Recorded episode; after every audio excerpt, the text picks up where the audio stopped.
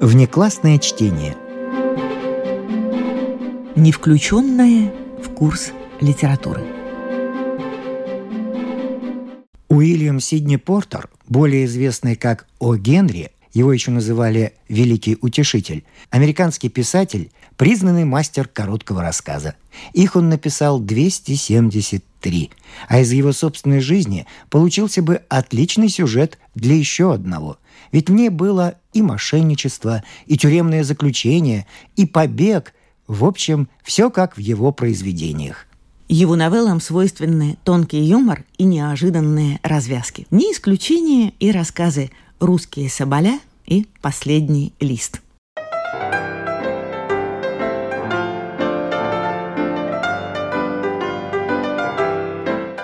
О Генри. Русские соболя.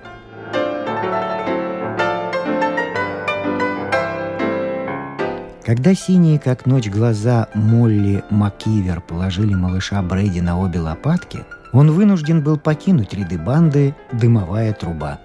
Такова власть нежных укоров подружки и ее упрямого пристрастия к порядочности. Если эти строки прочтет мужчина, пожелаем ему испытать на себе столь же благотворное влияние завтра, не позднее двух часов пополудни. А если они попадутся на глаза женщине, пусть ее любимый шпиц, явившись к ней с утренним приветом, даст пощупать свой холодный нос, залог собачьего здоровья и душевного равновесия хозяйки. Банда «Дымовая труба» заимствовала свое название от небольшого квартала, который представляет собой вытянутое в длину как труба естественное продолжение небезызвестного городского района, именуемого Адовой кухней. Пролегая вдоль реки, параллельно 11 и 12 авеню, дымовая труба огибает своим прокопченным коленом маленький, унылый, неприютный Клинтон-парк. Вспомнив, что дымовая труба – предмет, без которого не обходится ни одна кухня, мы без труда уясним себе обстановку. Мастеров заваривать кашу в адовой кухне сыщется немало, но высоким званием шеф-повара обличены только члены банды «Дымовая труба». Представители этого никем не утвержденного, но пользующегося широкой известностью братства, разодетые в пух и прах, цветут словно оранжерейные цветы на углах улиц, посвящая, по-видимому, все свое время уходу за ногтями с помощью пилочек и перочинных ножиков. Это безобидное занятие, являясь неоспоримой гарантией их благонадежности, позволяет им также, пользуясь скромным лексиконом в две сотни слов, вести между собой непринужденную беседу – которая покажется случайному прохожему столь же незначительной и невинной, как те разговоры, какие можно услышать в любом респектабельном клубе несколькими кварталами ближе к востоку. Однако деятели дымовой трубы не просто украшают собой уличные перекрестки, предаваясь холе ногтей и культивированию небрежных поз. У них есть и другое, более серьезное занятие – освобождать обывателей от кошельков и прочих ценностей. Достигается это, как правило, путем различных оригинальных и малоизученных приемов. Полицию банда «Дымовая труба» заставляет относиться к себе с уважением и быть всегда на чеку. Подобно тому, как булькающие трели соловья доносятся к нам из непроглядного мрака ветвей – так пронзительный полицейский свисток, призывающий фараонов на подмогу, прорезает глухой ночью тишину темных и узких закоулков дымовой трубы. И люди в синих мундирах знают, если из трубы потянуло дымком, значит развели огонь в адовой кухне.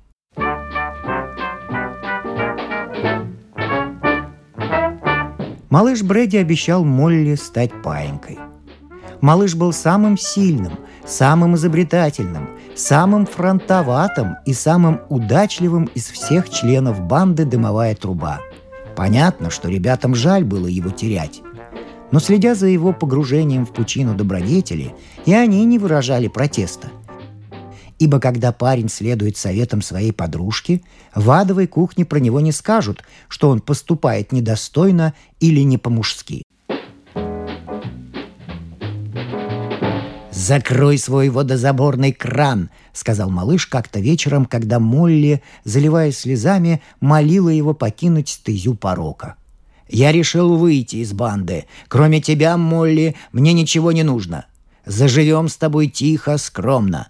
Я устроюсь на работу, и через год мы с тобой поженимся. Я сделаю это для тебя. Снимем квартирку, заведем канарейку, купим швейную машинку и фикус в катке, и попробуем жить честно».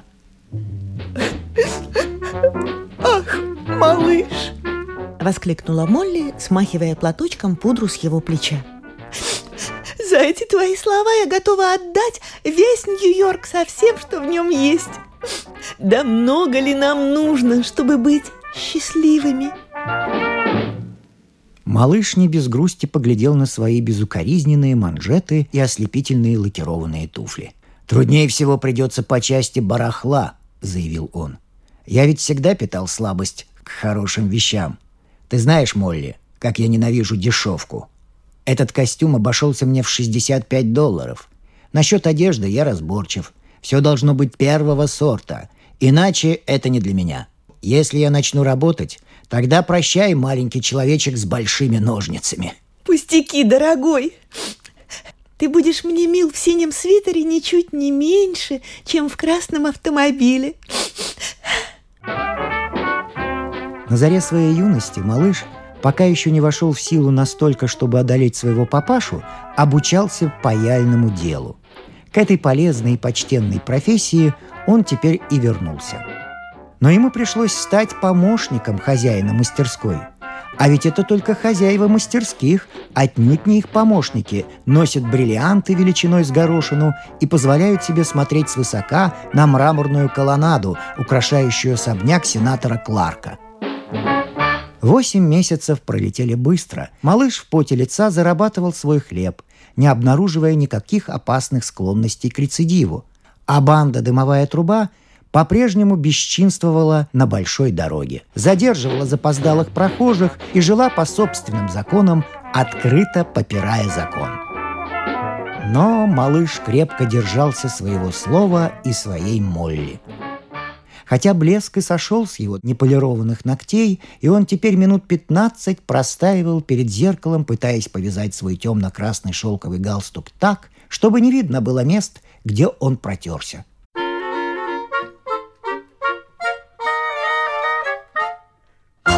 Однажды вечером он явился к Молли с каким-то таинственным свертком под мышкой. «Ну-ка, Молли, разверни», — небрежно бросил он — широким жестом протягивая ей сверток. «Это тебе». Нетерпеливые пальчики разодрали бумажную обертку. Молли громко вскрикнула, и что-то темное, длинное и волнистое мелькнуло в воздухе и обвило ее плечи, словно боа-констриктор. «Русские соболя — первосортная вещица. Впрочем, Перевороши хоть всю Россию, не найдешь ничего, что было бы слишком хорошо для моей Молли. Оставшись с малышом наедине, Молли почувствовала, как в бурный поток ее радости проникла льдинка холодного рассудка. «Ты настоящее золото, малыш!» — сказала она благодарно.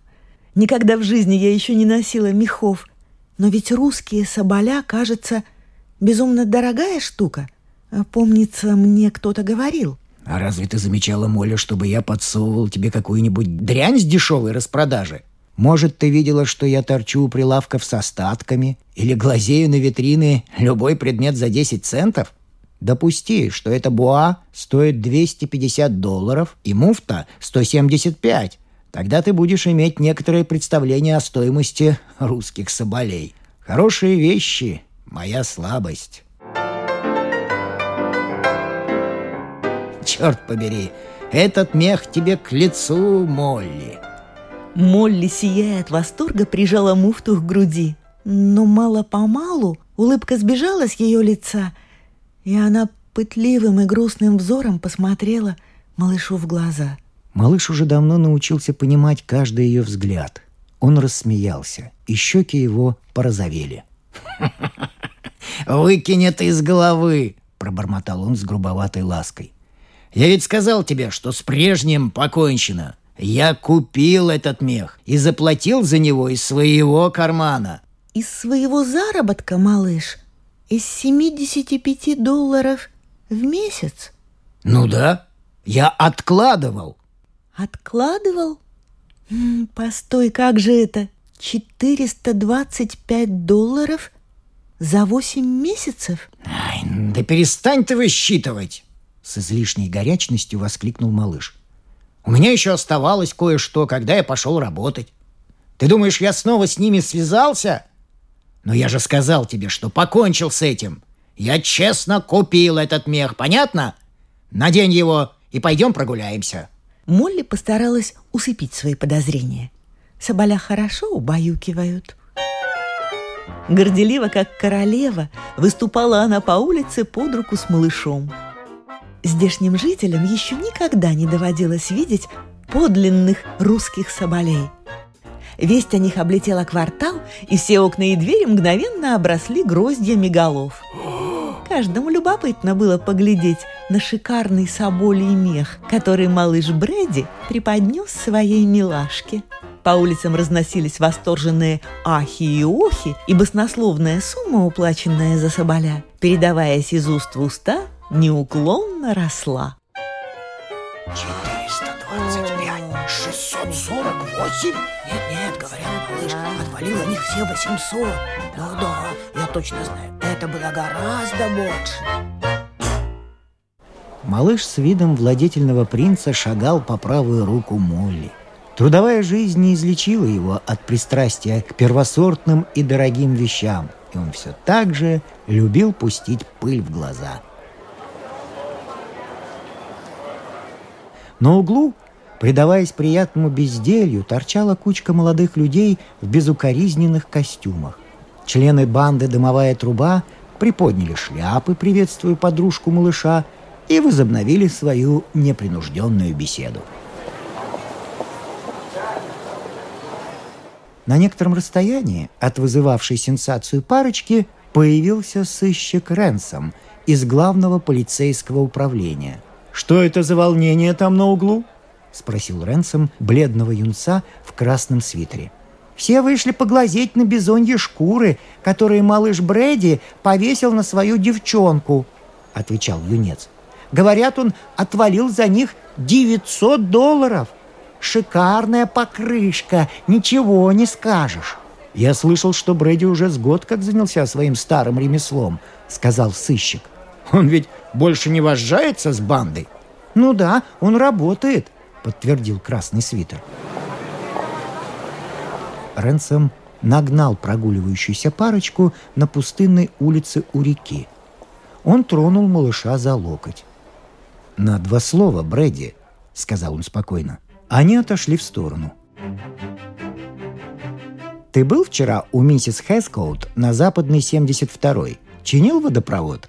«Был», — сказал малыш. «А что?» Гарнитур из русских соболей стоимостью в тысячу долларов исчез оттуда одновременно с тобой. По описанию он очень похож на эти меха, которые украшают твою девушку. «Поди ты к черту!» – запальчиво сказал малыш.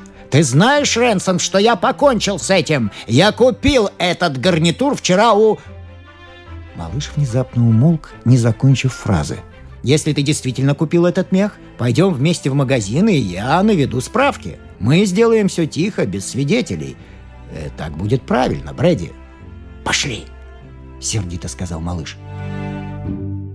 Потом вдруг остановился и с какой-то странной кривой улыбкой — поглядел на расстроенное, испуганное личиком Молли. «Ни к чему все это!» — сказал он угрюмо. «Это старухины соболя. Тебе придется вернуть их, Молли». Молли с искаженным от горя лицом уцепилась за рукав малыша. «О, малыш, я так гордилась тобой! А теперь они упекут тебя и конец нашему счастью!» «Ступай домой!» Вне себя крикнул малыш. «Идем, Ренсон!» «Нет, постой, ей-богу, я...» «К черту, пусть меня лучше повесят! Беги домой, Молли!» «Пошли, Ренсон!» Из-за угла дровяного склада появилась фигура полицейского Коуна, направляющегося в обход речного района. Сыщик поманил его к себе. Коун подошел, и Ренсом объяснил ему положение вещей. «Да-да», — сказал Коун. «Я слышал, что пропали соболя. Так ты их нашел?» Коун приподнял на ладони конец собольего буа, бывшей собственности Молли МакКивер, и внимательно на него поглядел. «Когда-то я торговал мехами на шестой авеню», — сказал он. «Да, конечно, это соболя. Соляски. Буа стоит 12 долларов, а муфта...» Бац! Малыш своей крепкой пятерней запечатал полицейскому рот. Коун покачнулся, но сохранил равновесие. Молли взвизгнула. Сыщик бросился на малыша и с помощью Коуна надел на него наручники. «Это буа стоит 12 долларов, а муфта 9!» — упорствовал полицейский. «Что вы тут толкуете про русские соболя?» Малыш опустился на груду бревен, и лицо его медленно залилось краской. «Правильно, всезнайка. Я заплатил 21 доллар 50 центов за весь гарнитур. Я, малыш, шикарный парень, презирающий дешевку. Мне легче было бы отсидеть шесть месяцев в тюрьме, чем признаться в этом. Да, Молли, я просто-напросто хвосту. На мой заработок не купишь русских соболей. Молли кинулась ему на шею. «Не нужно мне никаких денег и никаких соболей. Ничего мне на свете не нужно, кроме моего малыша. Ах ты глупый!» «А, сними с него наручники», — сказал Коун сыщику. На участок уже звонили, что эта особа нашла свои соболя. Они висели у нее в шкафу. Молодой человек, на этот раз я прощаю вам непочтительное обращение с моей физиономией. Ренсом протянул Молли ее меха.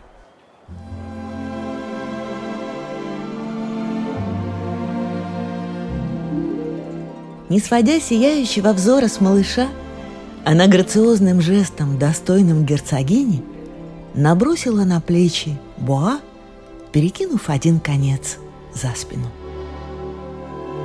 «Пара молодых идиотов», — сказал Коун сыщику. «Пойдем отсюда».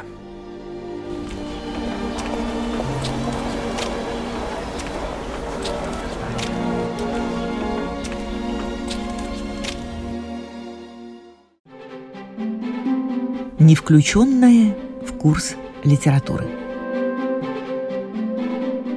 О Генри. Последний лист.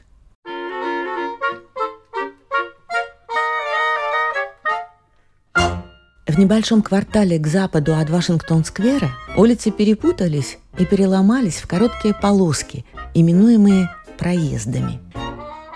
Эти проезды образуют странные углы и кривые линии. Одна улица там даже пересекает самую себя раза два.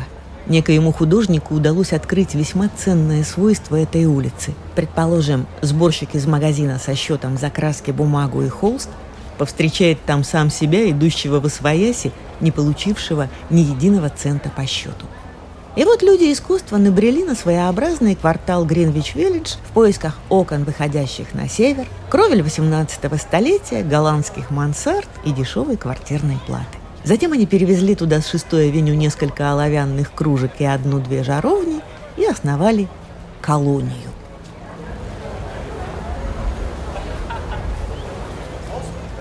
Студия Сьюи Джонси помещалась наверху трехэтажного кирпичного дома. Джонси – уменьшительная от Джоанны. Одна приехала из штата Мэн, другая из Калифорнии. Они познакомились за табльдотом одного ресторанчика на восьмой улице и нашли, что их взгляды на искусство, цикорный салат и модные рукава вполне совпадают. В результате и возникла общая студия. Это было в мае – В ноябре неприветливый чужак, которого доктора именуют пневмонией, незримо разгуливал по колонии, касаясь то одного, то другого своими ледяными пальцами. По восточной стороне этот душегуб шагал смело, поражая десятки жертв. Но здесь, в лабиринте узких, поросших мохом переулков, он плелся нога за ногу. Господина пневмонию никак нельзя было назвать галантным старым джентльменом. Миниатюрная девушка, малокровная от калифорнийских зефиров, едва ли могла считаться достойным противником для дюжего старого тупицы с красными кулачищами и одышкой.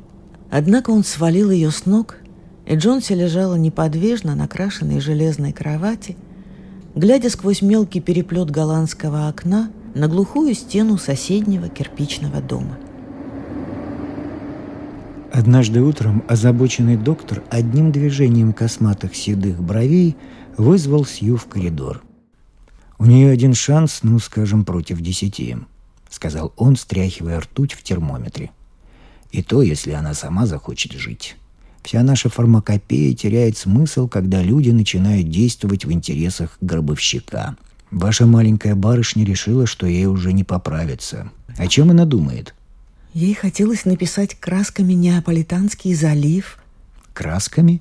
Чепуха. Нет ли у нее на душе чего-нибудь такого, о чем действительно стоило бы думать, например, мужчины? Мужчины? Переспросила Сью, и голос ее зазвучал резко, как губная гармоника. «Неужели мужчина стоит...» «Да нет, доктор, ничего подобного нет». «Ну, тогда она просто ослабла», — решил доктор. «Я сделаю все, что буду в силах сделать как представитель науки. Но когда мой пациент начинает считать кареты в своей похоронной процессии, я скидываю 50% с целебной силы лекарств. Если вы сумеете добиться, чтобы она хоть раз спросила, какого фасона рукава будут носить этой зимой, я вам ручаюсь, что у нее будет один шанс из пяти вместо одного из десяти.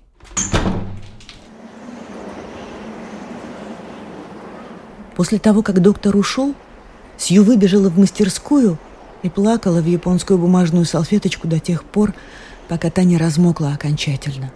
Потом она храбро вошла в комнату Джонси с чертежной доской, насвистывая рэктайм. Джонси лежала, повернувшись лицом к окну, едва заметная под одеялами. Сью перестала насвистывать, думая, что Джонси уснула. Она пристроила доску и начала рисунок к журнальному рассказу.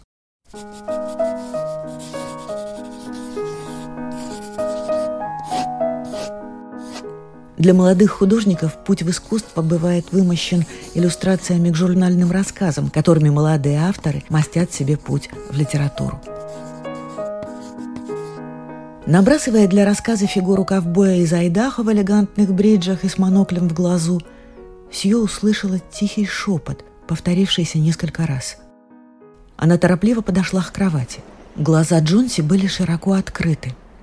Она смотрела в окно и считала считала в обратном порядке. «Двенадцать», — произнесла она. И немного погодя, «Одиннадцать», а потом «Десять и девять», а потом «Восемь и семь» почти одновременно. Сью посмотрела в окно. Что там было считать? Был виден только пустой, унылый двор и глухая стена кирпичного дома в двадцати шагах. Старый-старый плющ с узловатым, подгнившим у корней стволом заплел до половины кирпичную стену. Холодное дыхание осени сорвало листья с лозы, и оголенные скелеты ветвей цеплялись за осыпающиеся кирпичи. «Что там такое, милая?» — спросила Сью. «Шесть», — едва слышно ответила Джонси. Теперь они облетают гораздо быстрее. Три дня назад их было почти сто. Голова кружилась считать. А теперь это легко. Вот и еще один полетел. Теперь осталось только пять. Чего пять, милая? Скажи своей Сьюзи. Листьев на плюще. Когда упадет последний лист, я умру. Я это знаю уже три дня. Разве доктор не сказал тебе? Первый раз слышу такую глупость. С великолепным презрением отпарировала Сьюзи. Какое отношение могут иметь листья на старом плюще к тому, что ты поправишься? А ты еще так любила этот плющ, гадкая девочка. Не будь глупышкой. Да ведь еще сегодня доктор говорил мне, что ты скоро выздоровеешь. Э, позволь, как же это он сказал? Э, что у тебя 10 шансов против одного. А ведь это не меньше, чем у каждого из нас здесь, в Нью-Йорке, когда едешь в трамвае или идешь мимо нового дома. Попробуй съесть немножко бульона и дай твоей Сьюзи закончить рисунок, чтобы она могла сбыть его редактору и купить вина для своей больной девочки. Вина тебе покупать больше не надо, — сказала Джонси, пристально глядя в окно. Вот и еще один полетел. Нет, бульона я не хочу.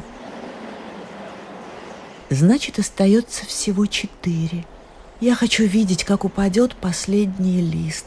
Тогда умру и я. «Джонси, милая», — сказала Сью, наклоняясь над ней, — «обещаешь ты мне не открывать глаз и не глядеть в окно, пока я не закончу работать? Я должна сдать иллюстрацию завтра. Мне нужен свет, а то я спустила бы штору». «Разве ты не можешь рисовать в другой комнате?» — холодно спросила Джонси. «Мне бы хотелось посидеть с тобой», — сказала Сью. «А кроме того, я не желаю, чтобы ты глядела на эти дурацкие листья. «Скажи мне, когда закончишь», — закрывая глаза, произнесла Джонси, бледная и неподвижная, как поврежденная статуя. «Потому что мне хочется видеть, как упадет последний лист. Я устала ждать, я устала думать. Мне хочется освободиться от всего, что меня держит, лететь, лететь все ниже и ниже» как один из этих бедных, усталых листьев. «Постарайся уснуть», — сказала Сью. «Мне надо позвать Бермана, я хочу писать с него золотоискателя-отшельника. Я самое большое на минутку. Смотри же, не шевелись, пока я не приду».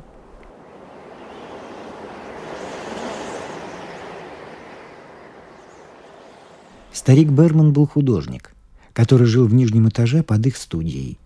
Ему было уже за 60, и борода, вся в завитках, как у Моисея Микеланджело, спускалась у него с головы сатира на тело гнома. В искусстве Берман был неудачником.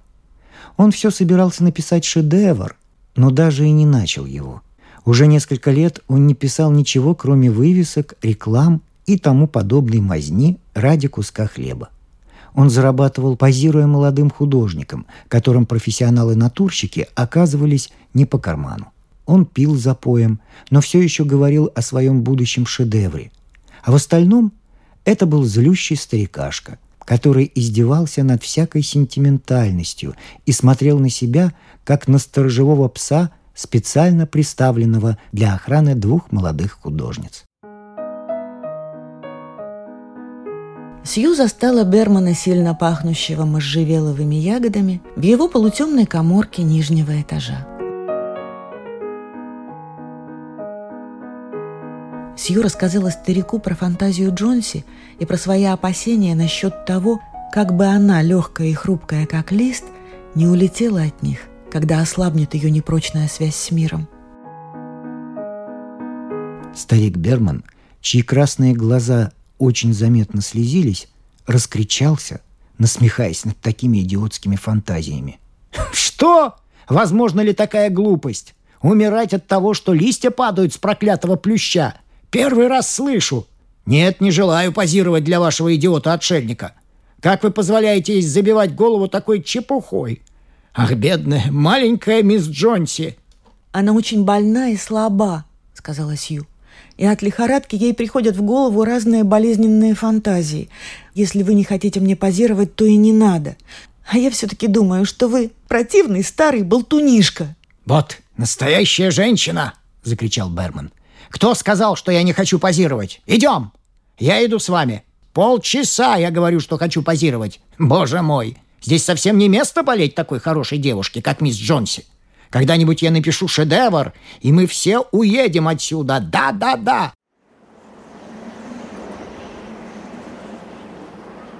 Джонси дремала, когда они поднялись наверх.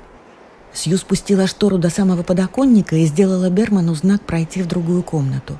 Там они подошли к окну и со страхом посмотрели на старый плющ. Потом переглянулись, не говоря ни слова. Шел холодный, упорный дождь пополам со снегом. Берман в старой синей рубашке уселся в позе золотоискателя-отшельника на перевернутый чайник вместо скалы.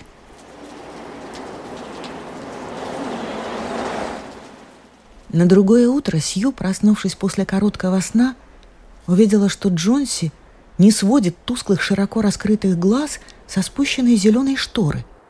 «Подними ее. Я хочу посмотреть», — шепотом скомандовала Джонси. Сью устало повиновалась. И что же? После проливного дождя и резких порывов ветра, не унимавшихся всю ночь, на кирпичной стене еще виднелся один лист плюща. Последний. Все еще темно-зеленый у стебелька, но тронутый по зубчатым краям желтизной тления и распада, он храбро держался на ветке в двадцати футах над землей. «Это последний», — сказала Джонси. «Я думала, он непременно упадет ночью. Я слышала ветер. Он упадет сегодня. Тогда умру и я». «Да бог с тобой!» — сказала Сьюзи, склоняясь усталой головой к подушке. «Подумай хоть обо мне, если не хочешь думать о себе. Что будет со мной?» Но Джонси не отвечала. Душа, готовясь отправиться в таинственный далекий путь, становится чуждой всему на свете. Болезненная фантазия завладевала Джонси все сильнее, по мере того, как одна за другой рвались все нити, связывавшие ее с жизнью и людьми.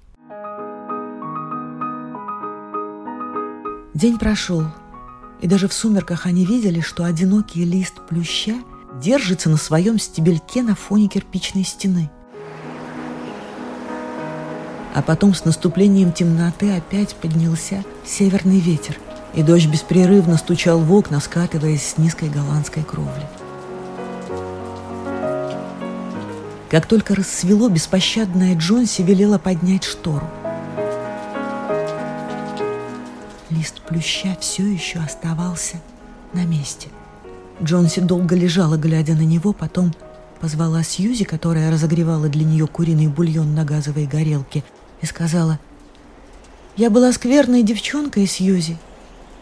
Должно быть, этот последний лист остался на ветке для того, чтобы показать мне, какая я была гадкая. Грешно желать себе смерти, Теперь ты можешь дать мне немного бульона, а потом молока с портвейном. Э, хотя нет, принеси мне сначала зеркальце, а потом обложи меня подушками, и я буду сидеть и смотреть, как ты стряпаешь. Часом позже она сказала, «Сьюзи, надеюсь когда-нибудь написать красками Неаполитанский залив». Днем пришел доктор, и Сью под каким-то предлогом вышла за ним в прихожую. «Шансы равные», — сказал доктор, пожимая худенькую дрожащую руку Сью. «При хорошем уходе вы одержите победу. А теперь я должен навестить еще одного больного внизу. Его фамилия Берман. Кажется, он художник. Тоже воспаление легких. Он уже старик и очень слаб, а форма болезни тяжелая. Надежды нет никакой. Но сегодня его отправят в больницу, там ему будет покойнее. На другой день доктор сказал Сью. «Она вне опасности. Вы победили. Теперь питание и уход, и больше ничего не нужно». В тот же вечер Сью подошла к кровати, где лежала Джонси, с удовольствием довязывая ярко-синий совершенно бесполезный шарф, и обняла ее одной рукой вместе с подушкой. «Мне надо кое-что сказать тебе, белая мышка», — начала она. «Мистер Берман умер сегодня в больнице от воспаления легких. Он болел всего только два дня. Утром первого дня швейцар нашел бедного старика на полу в его комнате. Он был без сознания. Башмаки и вся его одежда промокли насквозь и были холодны, как лед. Никто не мог понять, куда он выходил в такую ужасную ночь. Потом нашли фонарь, который все еще горел, лестницу, сдвинутую с места, несколько брошенных кистей и палитру с желтой и зеленой красками. Посмотри в окно, дорогая, на последний лист плюща. тебя не удивляло, что он не дрожит и не шевелится от ветра? Да, милая, это и есть шедевр.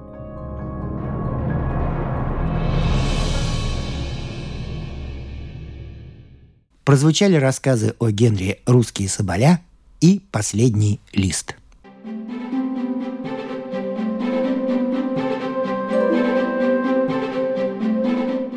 Внеклассное чтение. С вами прощаются актеры Наталья Щеглова и Вадим Гросман. Музыкальный редактор Виктор Петров. Слушайте нас в Spotify, на платформах CastBox, Яндекс.Музыка, Apple Podcast и других. Самых маленьких слушателей мы приглашаем побывать в гостях у книжки. Подкаст Латвийского радио 4.